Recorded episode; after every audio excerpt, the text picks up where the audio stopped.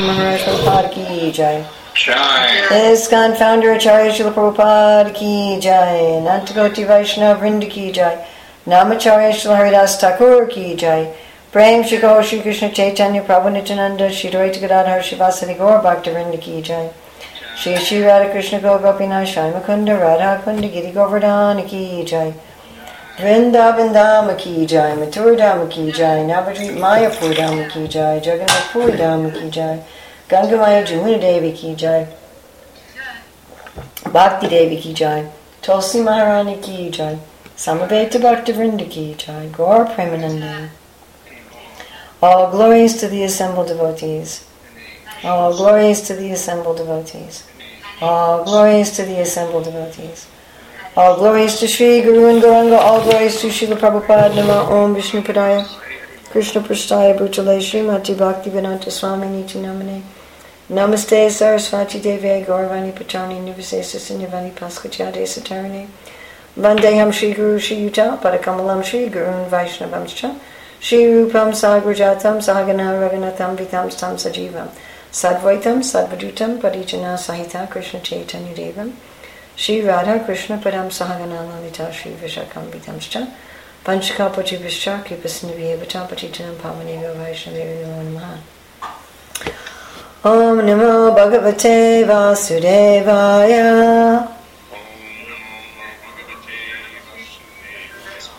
Om Namo Bhagavate Vasudevaya Om Namo Bhagavate Vasudevaya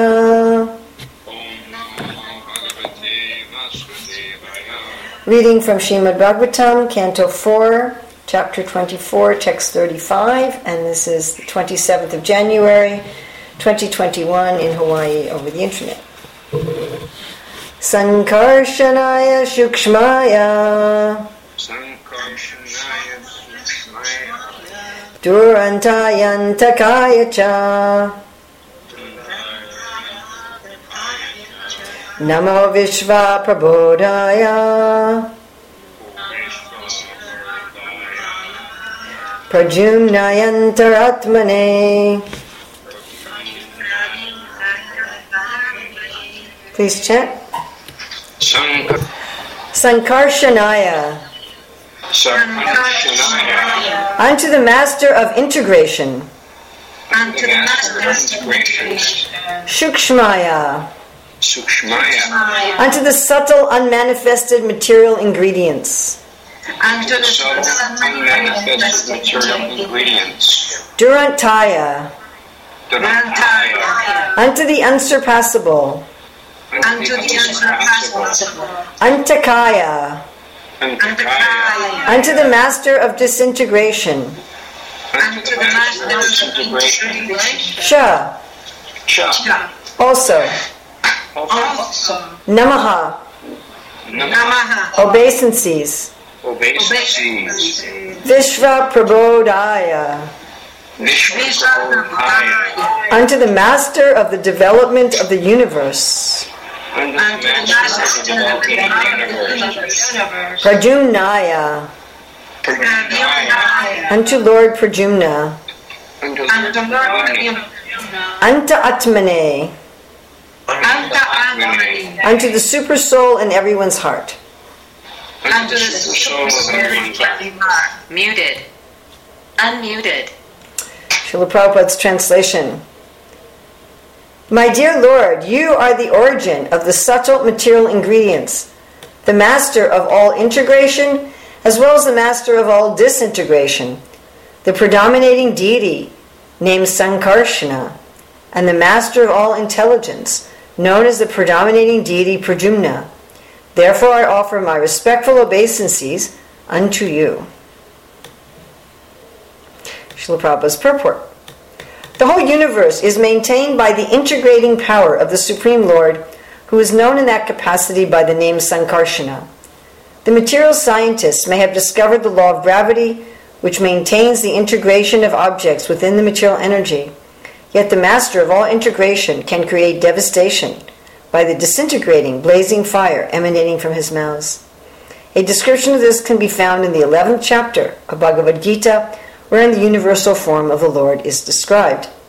The master of integration is also the destroyer of the world by virtue of his disintegrating energy.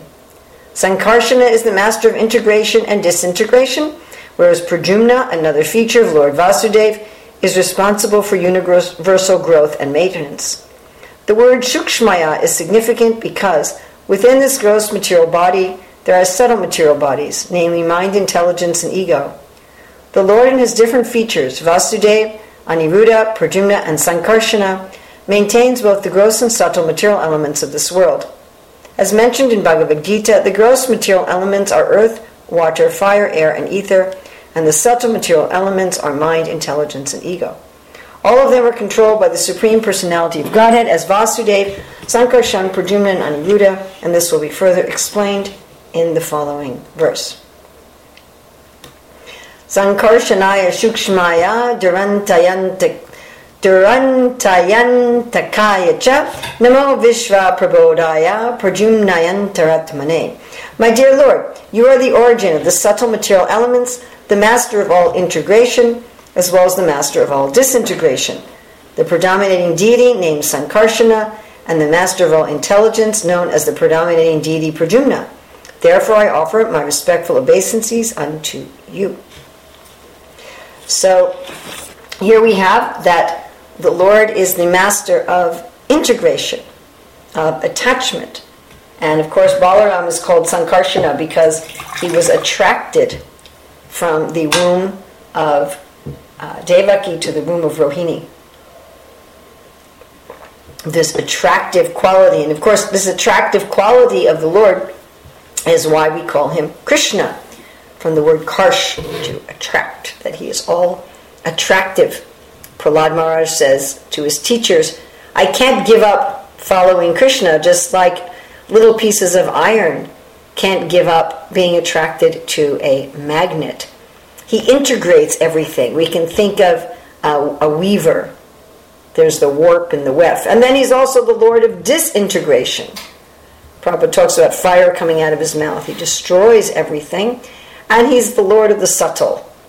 Uh, Prabhupada talks about the false ego here the mind, intelligence, and false ego, the subtle body. So Lord Shiva is offering his respects to the Lord who is the Lord of, of integration, the Lord of disintegration, and the Lord of the subtle.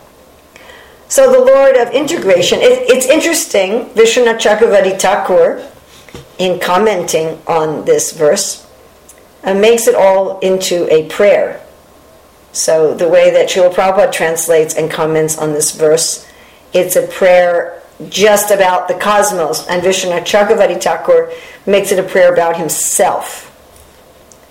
And I thought I'd, I'd read his commentary, his tika. I offer respects to the unmanifest, Shukshma, the infinite, Durantaya, to he who burns the universe by the fire from his mouth, Antakaya, O Sankarshana, burn out my bondage of infinite attachments to house and body, caused through the workings of possessiveness and ego. Then, after separating possessiveness and ego from those attachments, bind the possessiveness to the Vishaya, the Lord, and bind ego to my identity as a devotee, Ashraya, I offer my respects to you. Wake up my intelligence, O Pradyumna, so that it will situate me in bhakti. So I think it's, it's fascinating how Vishwanath Chakravarti Thakur took these universal cosmic truths about the Lord and then applied it to his own situation. And we can do that because we are a little sample of the cosmos, just like we're a little sample of the Lord. I was listening to Srila Prabhupada yesterday saying how if you're cooking rice, I'm sure most of us have cooked rice, so you can take one grain of rice and you pinch it and you can see how cooked it is, and that way you can understand the situation of the whole pot. Or you take a drop of ocean water and you can examine its chemical constituency, and that way you can understand what is the chemical nature of the entire ocean. Uh, it's very nicely explained in the third canto of the Bhagavatam by Srila Prabhupada that the creation of the whole universe is paralleled in our own individual creation, not, not the creation of the soul, but our own individual material creation, our immaterial entanglement. Because we have Vishwanath Chakravarti Thakur using this prayer of Lord Shiva as a means of understanding, asking for freedom from entanglement. So let's look at each of these in terms of the universe and then in terms of ourselves. So the first is the Lord of attachment, the Lord of integration, what the scientists call gravity. And uh, honestly, they don't understand gravity very well. Uh, the, the law of gravitation has a lot of gaps in it and a lot of things that it can't explain. Uh, my godbrother uh, Vyasaki uh, wrote a book on science, and I, I don't remember all the details, but he had a whole chapter on gravity and how there's many aspects of the theory of gravity or the law of gravity that uh, don't really make sense with each other. That their their explanation of gravity is, is lacking. But there's some kind of integration, certainly. Prabhupada talks about it in a purport that it's like the Lord is holding the planets in his fist. And he said otherwise they would just become dust and scatter. So there's something that's holding our particular planet together. There's something that's holding each item together. You know, you have a pen here or a phone, or there's something holding it together. Right? The scientists say that these uh, so called solid objects are 95% space. So something's holding the pieces of the atom together.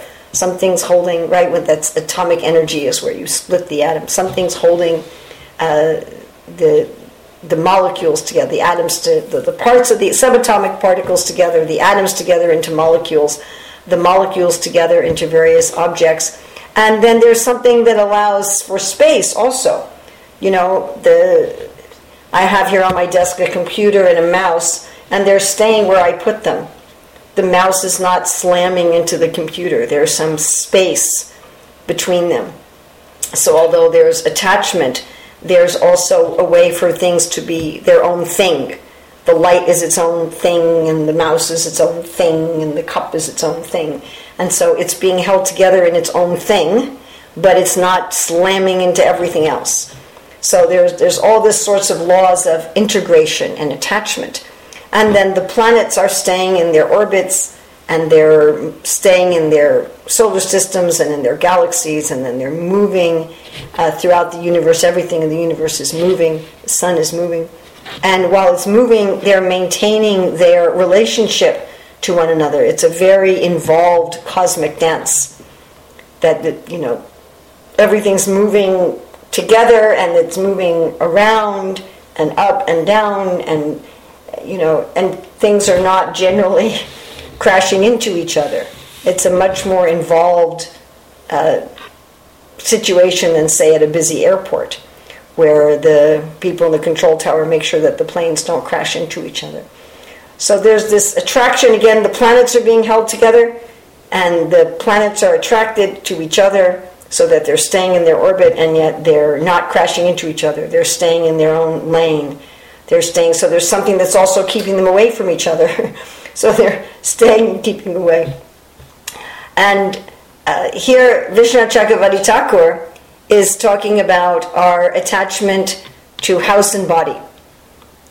That we also have this, this uh, integration, that we've integrated ourselves into the world that we think, I belong here. I belong in this body. There's something holding the soul inside of the body, that the soul doesn't just wander off, you know. And, and not only to the body, but to our, our family, to our country. You know, uh, I know for myself, I, I, very much identify as an American. Uh, it's, it, it, it actually really struck me I was born in New York, but I, I, joined the Hare Krishna movement in Chicago. And one time I was being introduced for a class that I was born in Chicago. And I felt very offended. I'm not born in Chicago, I'm born in New York. So we have the, these, this attachment to you know where we're born. We have this attachment to where we grew up. We have this attachment to our family, uh, to our home, especially. I mean, nowadays people move around a lot, but uh, it used to be that a person might be in the same home as their parents and grandparents and great grandparents and great great grandparents, their ancestral home. And maybe there was a village where all the families knew each other again for generations and generations. And so people have some real sense of attachment uh, like that. And people are attached to their family name, uh, you know, what their families have accomplished. And we find this uh, very frequently even in the Shastra, that people are addressed in terms of their families. Even Krishna is talking to Arjuna like that. Uh, o right? O. Uh, you have great, and Prabhupada comments that Arjuna had great ancestry on his father's side and his mother's side, so he was expected to act like a great person himself. And this, uh, with uh, Vrikasura, when he was trying to kill Lord Shiva and he's running throughout the universe, and then he finds the Lord, and the Lord says to him, Oh, son of Shakuni, that's not Duryodhan's uncle, different Shakuni. And Vrikasura was me, Oh, you know my family, you know my father, so I can trust you. So we have this sense of, of attachment to our, our body, our sense of attachment uh, to our family, to our home, to our city, uh, to our country, uh, to our planet, to our species. You know, I'm human. Uh, we have all these sense of attachments that is coming from, you know, as Vishnu Chakravarti Thakur was saying, ego, this is me, and possessiveness, this is mine. This is me, and this is mine. So this is also the Lord of, of integration is also doing this kind of integration. Otherwise, we wouldn't be able to try to fulfill our material desires. We can only try to fulfill our material desires if we identify with this world. And if we identify with the things of this world. Otherwise, it's not possible. It, it would, it, it's like when you uh, get out of childhood and become an adult and you just can't identify with the toys anymore. You know, when you were a little child, you could take your toys and, and this is this toy and this is this toy and they say this and they say this. And then you get to a point that you, you just can't do that anymore. You know it's toys, you know it's fake, and you're just not able to do it. Huh? So, in, in a similar way, uh, if we know that we're not really part of this world, then we're not able to have this, we're not able to work in the world as a materialist and fulfill our desire. So this is the Lord of integration. And it's, it's amazing. I mean, we have great devotees like Markandeya Rishi who want to understand the Lord's Maya. How does it how does your illusion work to attract us to things that are actually not attractive? You know, the Lord Himself is the Lord of attractiveness. We were saying He's called Krishna because He's the most attractive. That ultimately we're all attracted to Krishna but by his illusory energy, by his great power, he's able to create this sense of attraction to little bits of his energy. I mean, Krishna says in the 10th chapter of the Bhagavad Gita that everything that's beautiful, glorious, splendorous, it, it's just a spark of my splendor. And if we're able to feel so much attraction to ordinary things, you know, to a house, a pile of bricks or wood or something like that, or uh, our homeland or whatever it is, you know, our body. How much attraction could we feel for Krishna, right?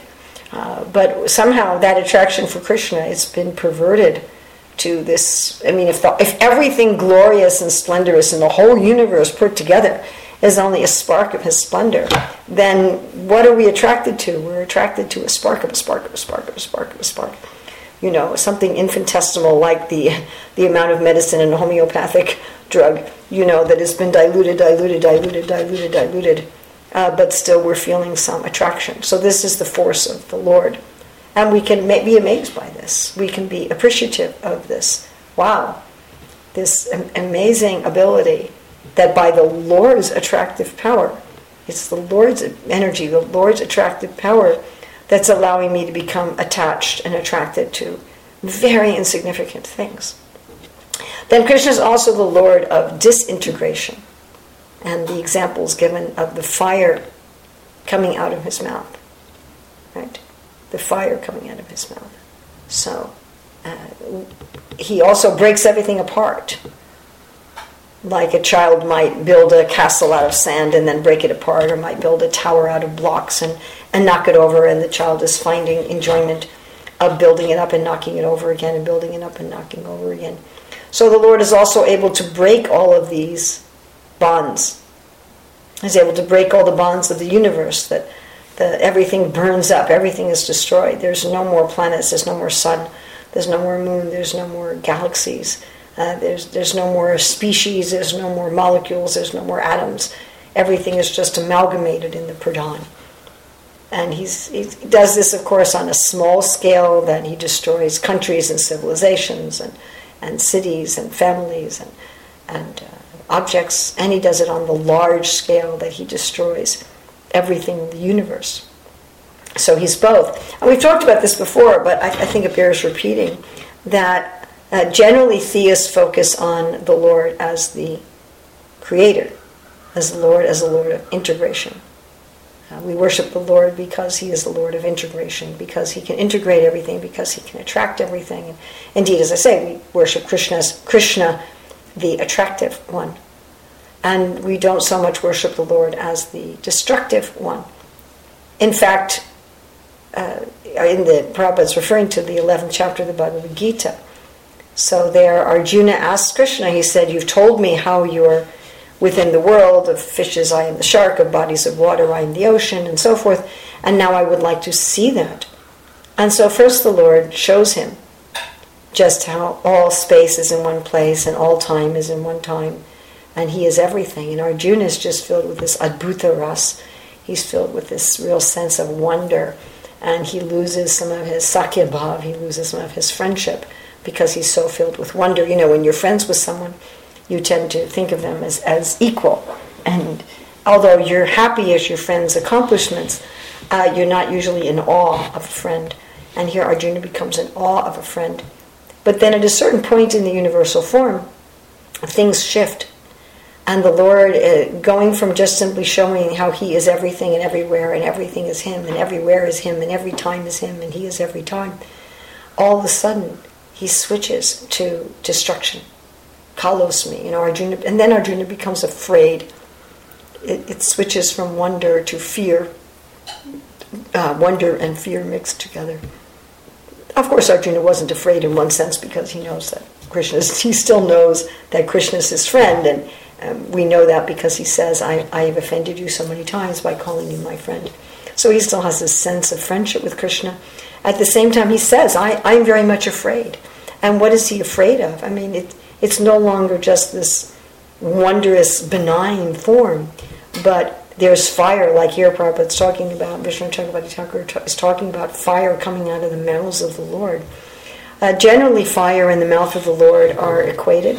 We say when we offer oblations into the fire of sacrifice, that fire is the tongue of the Lord, that fire is the mouth of the Lord. But there is fire coming out of the Lord's mouths in the universal form, and He's scorching the earth. And of course, all the living entities in the universe are rushing into his mouths, Arjuna said, like moths rushing into a blazing fire, and they're being smashed between his teeth. Because Krishna, as the universal form, he devours everyone. Uh, it says even the Brahmanas.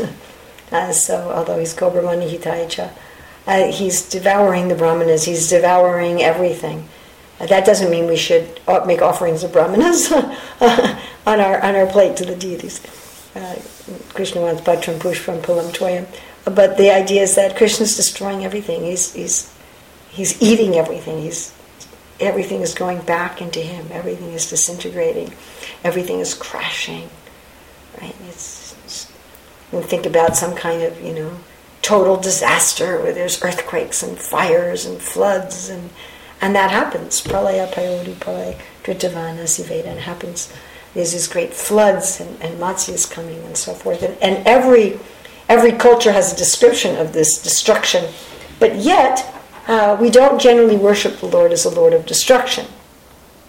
I mean, it, when, our, when the universal form switches from the benign universe to Kala, to Kala, to time I am, the destroyer of the worlds, that's when Arjuna starts becoming upset and saying, you know, I, I don't, I don't want to see this form anymore. I'm, I'm, afraid. I'm disturbed.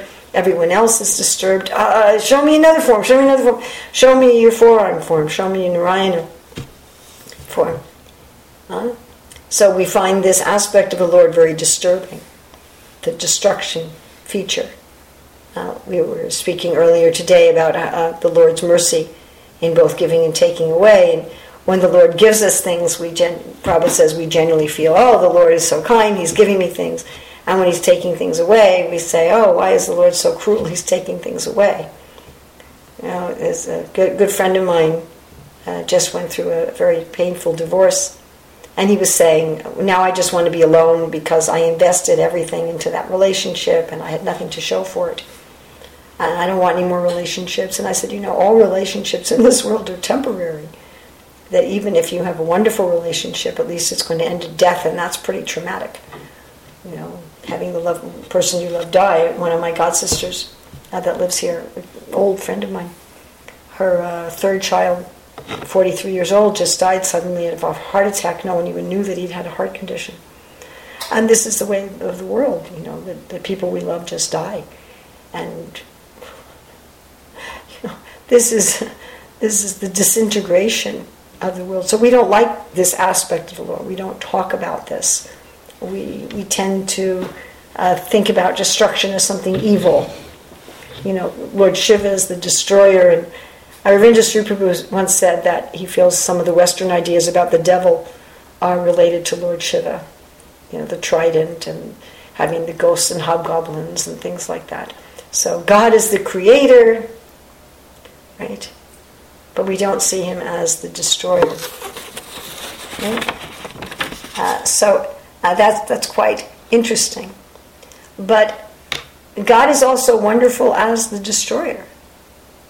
He's also wonderful as the destroyer. And we've talked about this before, but again, it bears repeating that he destroys very beautifully. Now, human beings cannot create like God. We're not able to create living beings. We can't create, you know, we can't artificially create a, an animal or a human or even a seed. We can't create even a plant or an insect uh, from matter. Where our creative ability is very limited. And we also can't destroy very well. One of the biggest problems in the world today is the fact that we're not able to destroy things. That the things that we've created are just, they're not disintegrating. the master of all disintegrate, they're not disintegrating. You know, we're all using so many uh, plastic things. And plastic, of course, comes from petroleum. It's interesting that what is petroleum? Petroleum comes from uh, plants. So plants were taking the energy of the sun, transforming them into their plant bodies, and then under certain conditions, when the plant bodies die, the the energy of the sun gets transformed into petroleum. And the scientists have figured out a way to take this petroleum and use it and turn it into plastic, you know, this really cool thing. So this plastic it can hold liquids without spilling, right? And it's lightweight. It doesn't break easily like glass. Uh, it's not cumbersome like metal. So the kind of things that people used to do to hold liquids, clay and metal and glass. So it's uh, plastic is superior in so many ways, but it won't disintegrate. It won't disintegrate. You know, when we first went to Jagannath Puri in 1986, I remember they gave us prasad from the Jagannath Puri temple in clay uh, on leaf plates and in clay. And when you were finished, you just threw it on the ground and the clay went back to the earth. But if you get it in plastic, you throw it on the ground, you know, it's going to take hundreds or thousands of years for it to go back into the, into the earth. So Krishna is also the master of disintegration. He can have something uh, go back into the cycle of life, that death becomes the, the medium for new life. And then Prabhupada also talks about how another feature of the Lord is responsible for growth and maintenance. So I think that's I think that's fascinating that you have Sankarshan who's integrating and disintegrating and integrating and disintegrating, and then you have Pradyumna who's growing and maintaining, growing and maintaining and growing and maintaining, and they're all the same person but in different moods. And one is okay, I'm going to integrate and I'm going to disintegrate, and the other is I'm going to grow and I'm going to maintain. Uh, so I, I thought that was really fascinating and then the Lord of the subtle. And, and Prabhupada talks about how this is very important. There's another place, I think it's in the prayers of the personified Vedas, where it's explained that the Lord's mercy is very subtle, it's very fine. Uh, it's not like ordinary mercy. Ordinary mercy, you might give somebody some object, You give someone a house or some money or some food or something like that. The Lord's mercy is extremely subtle. What one gets is, is very fine. I, think we think of very, very, very fine cloth, like really fine uh, diaphanous silk. It's super fine as compared to, say, super coarse boiled wool.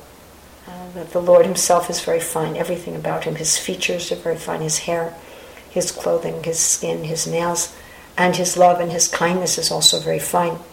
So we have, uh, Prabhupada's talking about the subtle body, that we have this gross body, and then we also have the subtle body, our, sense of who I am, our intelligence to try to get things according to who I am, our mind accepting and rejecting according to our intelligence. So the Lord is also like that. And the different forms of the Lord are in charge of different uh, elements, like Aniruddha is in charge of the mind, Pradyumna is in charge of the intelligence, and so forth. They're the, they personify these energies. Uh, amazing how, how the Lord is expanding and in different expansions is, is, is in charge of different things. So returning to Vishwanath Chakravarti Thakur's prayer, he's saying that Sankarshan, uh, please make me attached to you. Please make me attached to the Lord. This feeling of integration, this feeling of possessiveness, mine, uh, mamata. Give me this in relation to the Vishaya. So, right now, the Lord in the integration is having us think of mine, my body, my house, my home, uh, my family, my this, my that. But we want to say, Krishna is mine.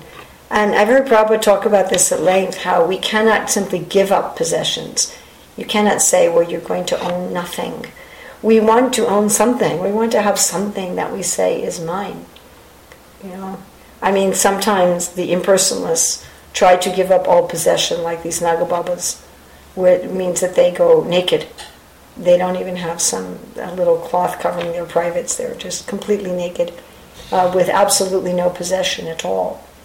Uh, of course, many of them will have like a water pot or something like that, but some of them have absolutely no possession. Okay, I'm not going to own anything. But how are you going to not think that you're your body? Or they do their hair in fancy dreadlocks, and then you're going to think, you know, well, I'm my hair. so, uh, or, or one may have some friends. Of course, a lot of them don't even do that. They stay alone in some cave in the Himalayas, and once a year they come and see their other Nagababa buddies. So they try to be without any possessiveness at all. Yes, but this is not a natural state, and I don't think the whole world is going to become a Nagababa living in caves. It's not very practical for us. And we find that as soon as we give up our possessiveness for something or someone, we become possessive for something else or someone else. So the natural state is to be possessive toward Krishna, the sense of mamata.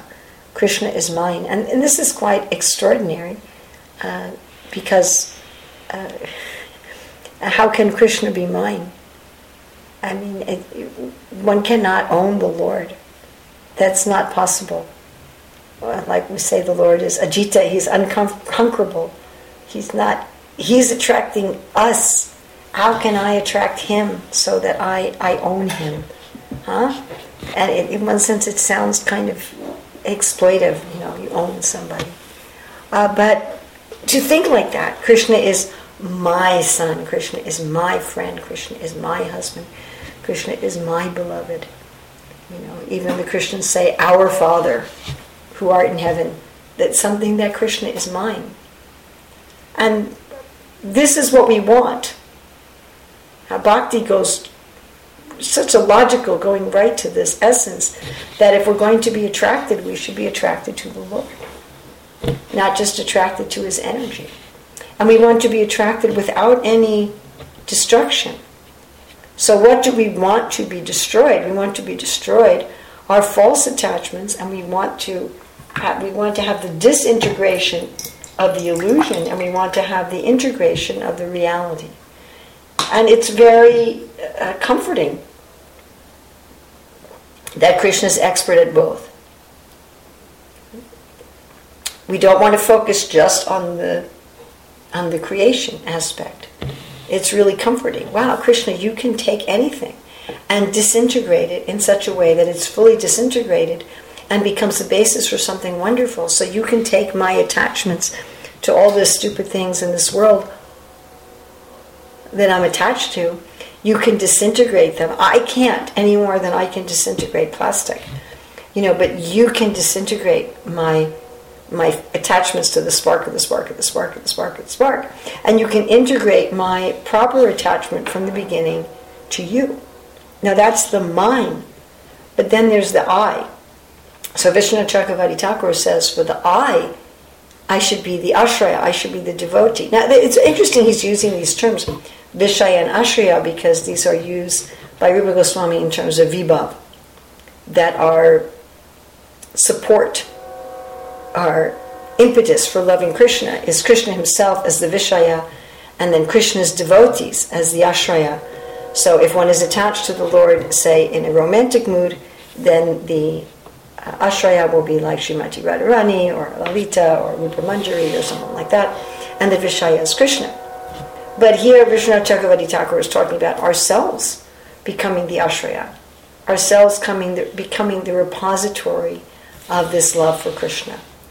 So, this is also uh, what we want to have our attachment to. We want to break this attachment to, you know, I'm, I'm born in this place and I grew up in this place and I have this family and all these things we were talking about. And we want to not simply have nothing. Right? The personalists, the voidists, they're just like, well, I, I have nothing. I have no birthplace. I have no family. I have nothing. I am just consciousness. You know, but that's not satisfying. So we want to have a sense of I-ness. We want to have a sense of ego. I am Krishna's devotee. Bhaktivinoda talks about the 11 aspects of our identity. We have our name, we have our form, we have our group that we're part of. Just like in this world, you know, some person is, well, I'm, I'm, you know, British, or would say that, say I'm British, they, they kick out the T, I'm British, I'm British, I'm British. I'm Indian, I'm French, I'm American, I'm Canadian, right? My Canadian friends are they're very careful. I'm not American, you know, I'm Canadian. so uh, we have a group, we have a spiritual group that we're part of.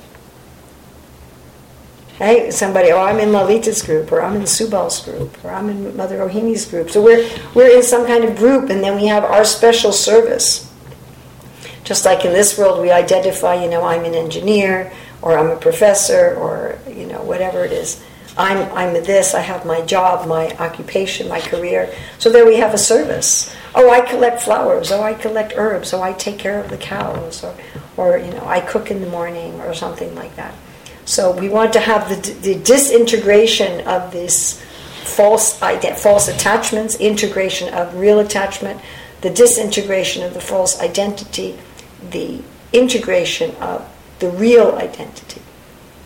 And then when Vishwanath Chakravarti Thakur is going to the aspect of the subtle, he's saying, Wake up my intelligence, O Prajna, so it will situate me in bhakti.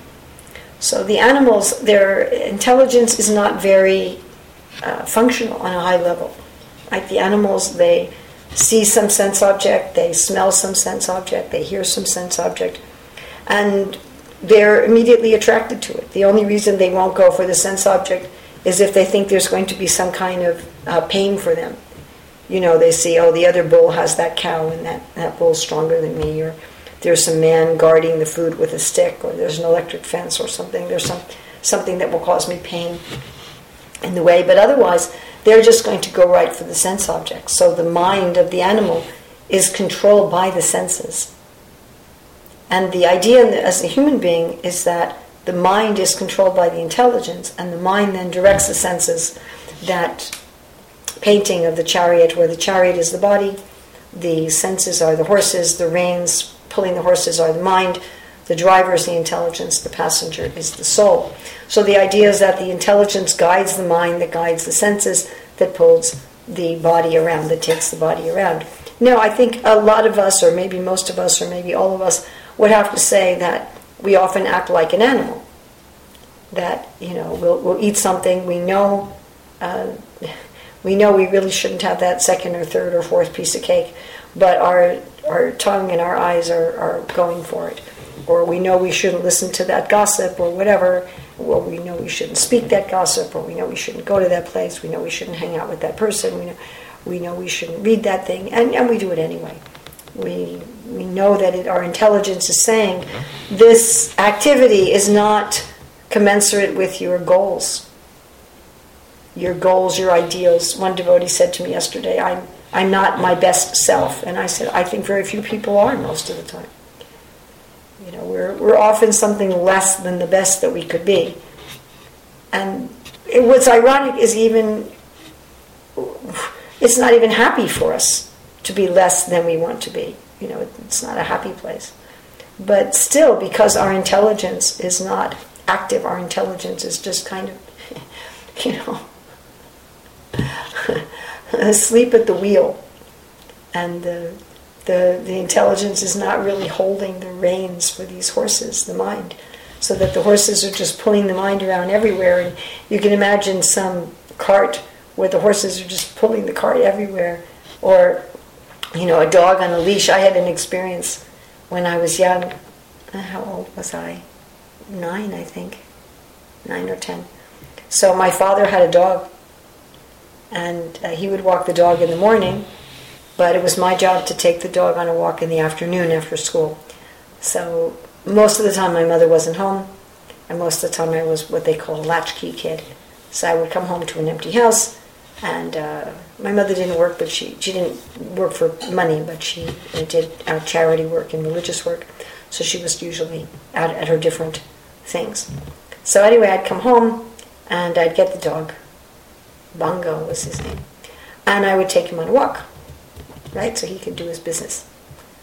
So one time when I was walking, our, our house at that time was on a hill. And so I was walking the dog down the hill. And somehow the dog, the dog was trained, but it wasn't a fantastically trained dog. and you could never have had that dog in a circus or anything. Anyway, he wasn't that well trained.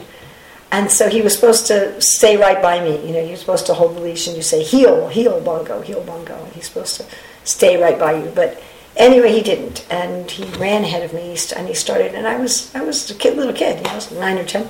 So this dog is pulling me down the hill very quickly. I'm, I'm having to run and I'm trying to pull on the leash and, and heel bongo, heel bongo, and he's not listening to me. So he's running and running and running down the hill, and all of a sudden he decides to stop, and he stopped right in front of me. So like he was he was parallel to me, and then he became perpendicular to me. He stopped in front of me, and I fell over him. I tripped over him because he stopped so suddenly. I, I didn't have time. I fell over him. I was holding the leash with my left hand, and I fell onto my left wrist, and I didn't know it at that moment, but I broke my left wrist. And I you know, although he stopped momentarily after I fell over him, he started pulling on the leash. So my left wrist was really hurting. I didn't know why, and I was holding the, the leash then with my right arm, but he's pulling, so I couldn't use my right hand to leverage myself to get up because he's pulling. I couldn't use my left arm because it was broken. And I, I lay there on the road for about two hours until the older kids came back from school on their bus. And then one of them came by and, and saw me, you know, why are you lying on the road? What's going on? And, and she helped me to get up and help me to come home and, and, and so forth. So it's often like that. If our senses, they're like these wild, these uncontrolled animals, they're not trained, and they're pulling on this, on the leash, they're pulling on the reins. And so the person in the chariot is, is injured and is, is suffering in so many ways. So therefore, Vishwanath Chakravarti Thakur, with this prayer, he's saying, "Intelligence, wake up, wake up!" You know, you got like the sleeping intelligence. You know, while the mind is is just lost control of these senses and they're going everywhere. You know, wake up, wake up, Jeev Jago, Jeev Jago, Gaura Chandra Bola. You know, wake up, wake up, wake up, and intelligence be situated in bhakti. Pradyumna, who's the Lord of intelligence, situate me in bhakti. So in this way, this prayer can be seen that Pradyumna, he's running the the subtle things in the whole universe. Please run my subtle things. Please run you know, oh great Lord who controls the subtlety in the universe, please wake up my subtle intelligence. Oh great Lord who's arranging all the integration of the universe and the moving of the planets, please let me be integrated to my real identity, where you are mine and I am your devotee. You are mine and I am yours. O Lord of integration, you who causes the perfect destruction of the universe, please disintegrate my attachment to things that are just a little spark of a spark of your energy, seen separately from you. Please disintegrate that. Please have that be finished, all my Anarthas. So this is a very beautiful prayer of, Lord Shiva, and we have some little bit of time if there's questions or comments or additions, subtractions, corrections, chastisements. Mataji, that was a uh, very practical. Uh, however, I have a probably impractical, very technical question if I could ask.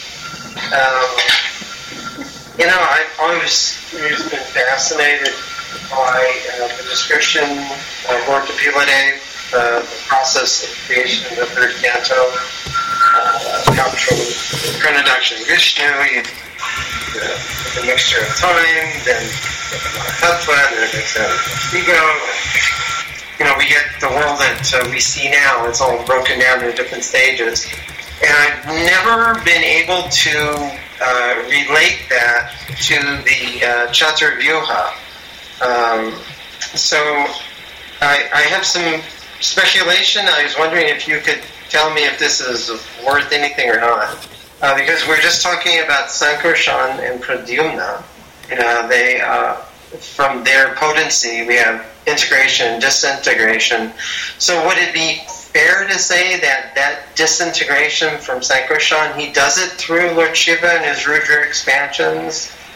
And then uh, similarly, Pradyumna, the power of our intelligence, he does that through uh, Kshirodakshai Vishnu and the Paramatma by maintaining the universe? I don't know, but that certainly sounds reasonable. Lord Shiva particularly worships um, Sankarsana. Let me just get some more water.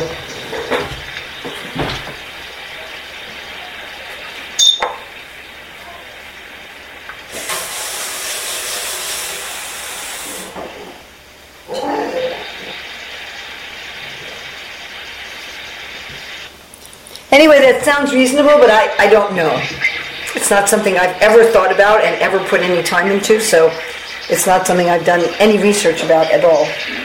It's a fascinating question and certainly one that's worthy of the research and time and care to find out the answer. Okay. Well, I'll ask a question um, maybe you can answer. Um, you were talking about um, the your friend who lost her son was just at uh, 42, I think you said. 43, yeah, just like yesterday or the day before, I think two days ago. yeah. It's funny, I have a, a oh, this is just a little side. I have a next door neighbor. I don't know very well, but every morning he he tries to because he's up really early and I'm up really early. So like at four o'clock in the morning, I'm out on the street chanting japa, and he's going to work early. And he every morning he as he comes by, he rolls his window down, clench, clenches his fist, and we just sort of uh, knock fists together, just in a very friendly way. Okay. That's really my only relationship with him, but really nice. And he just also just day before yesterday, just out of nowhere, just died of a heart attack. Um, anyway, yeah, it, and it's uh, funny. It, no matter how many times you hear how birth, death, old age, and disease, um, it, when someone close to you dies, it really. Uh, it, it's almost like you're, you, you feel like you, you, you think you'd be more prepared. You're prepared, definitely. You can, I can handle it. You can see it from Shastra, but still, it, it, um, It shakes you. it, it, yeah, it's it's freaky. It's, it's um, and it just confirms. I'm really glad I'm on this path. But um, anyway, that wasn't my question. My question was about the. Um, you mentioned one of the things that you said to your friend was that all relationships are, are temporary. But I was thinking that isn't there a, a, a difference between material and spiritual relationships in terms of, like, for example, I had a wonderful, wonderful material relationship with my mom. But my mom died at age, well, I was 15, you know, she was you know, considerably over. She was in her almost 80. Um, that was, I guess there was a slight spiritual component because she did chant one round a day for many years, and she read the Bhagavad Gita, and she was, no, not a devotee, but she was sympathetic. I have friends that, well, one on this on this uh, sangha right now, Raghava Prabhu. We've been very, very, very dear friends since we were seven years old, and I look back at the relationship of us, you know, growing up from age seven through when we joined the movement together. And it seems like there's a different quality and almost an, an eternal component to relationships with the devotees versus relationships with the you know our, our non-devotee associates in this world.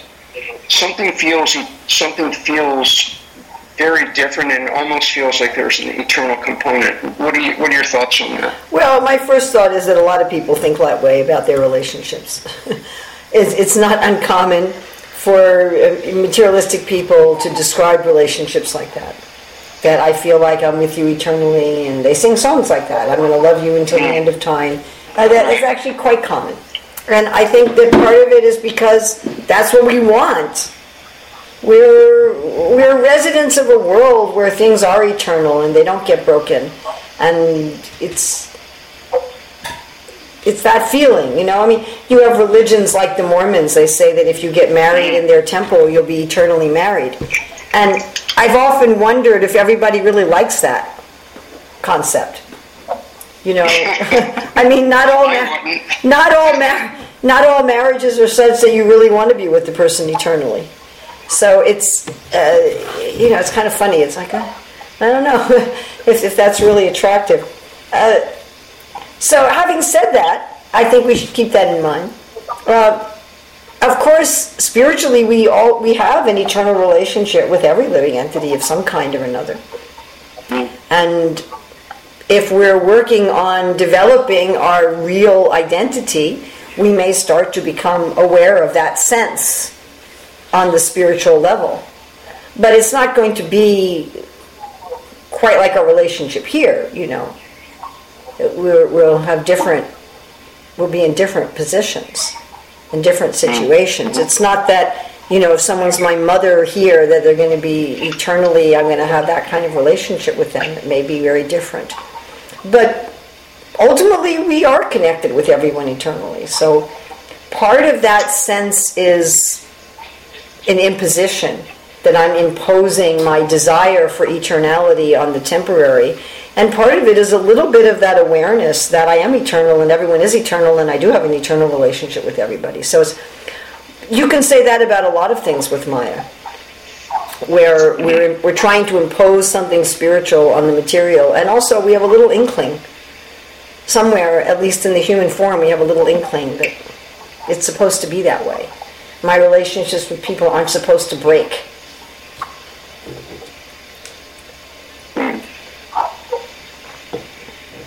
I mean, Prabhupada said we'd have another ISKCON in the spiritual sky. You know, but that doesn't mean that that doesn't mean that it would we'd have like the GBC, and, you know, not like that. Almost falls into that Mormon paradigm. I'm not so sure I'd want to be part of that. Yeah, yeah, it's not like that. It's not like that. But in other words, we all we all have an eternal relationship. It's centered around Krishna. I mean, definitely, the more we develop our sense of spirituality, the more we feel something genuine that doesn't get Yeah. broken. Yeah, maybe that's where I'm going with it. Just something feels so different about my relationship with my devotee friends that I that just doesn't exist in the relationship. Well, because you have the, because the center is genuine. yeah, Whereas with non-devotees, I mean, we could still have a genuine center with a non-devotee. It's just that it's not reciprocated. Hmm. So I could still, That's you know, see this person as a soul and have that, and it could be genuine, but they're, they're not seeing me that way. That's They're seeing me in terms of, you know, that, so that's, it's, it doesn't feel quite the same. But thank you for that. Anybody else?